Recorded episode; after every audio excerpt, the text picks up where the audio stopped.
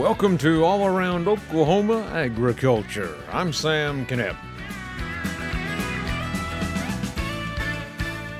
Oklahoma's 2nd District Congressman Markwayne Mullin delivered the keynote address at the Oklahoma Association of Conservation Districts this week. After his presentation, we talked to him about several key issues, including his new assignment on the House Energy and Commerce Committee.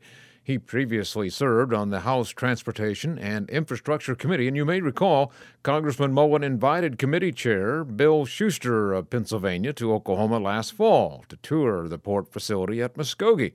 Congressman Mullin said his new committee assignment will not take away his desire to work on transportation issues in the state. Absolutely, we're still very involved in it. It's a passion that we have.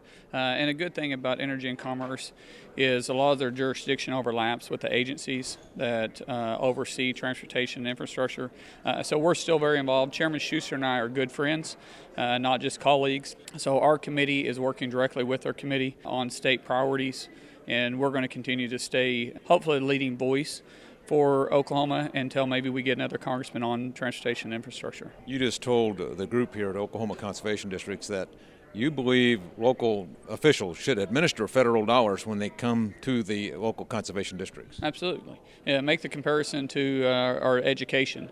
Uh, education is better administered on local levels. So is our conservation needs.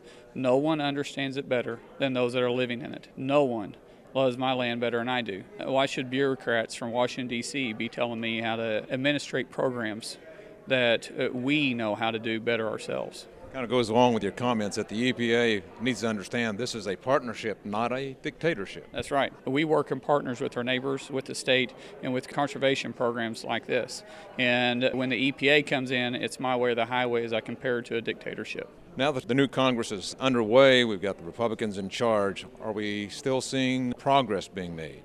Look, Senator Inhofe is very passionate about this. I think we're going to see it move at a uh, very quick pace. Quick considering how slow it moves in Congress. I mean, think about uh, molasses moving when it's 30 degrees, it doesn't but at least we're going to be heated up to about 37 degrees. So it's going to move slow, but it's still going to be moving. Senator Inhofe uh, has made it a priority of his too.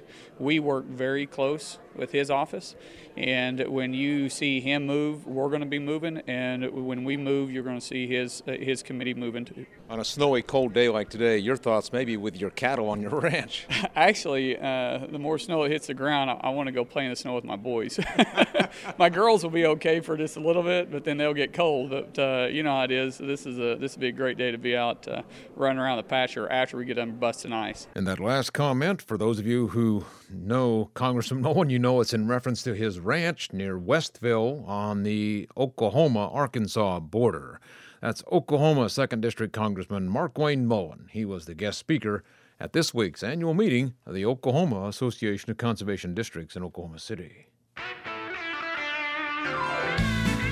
We're out of time for this edition of All Around Oklahoma Agriculture. I'm Sam Knipp. Make it a great day.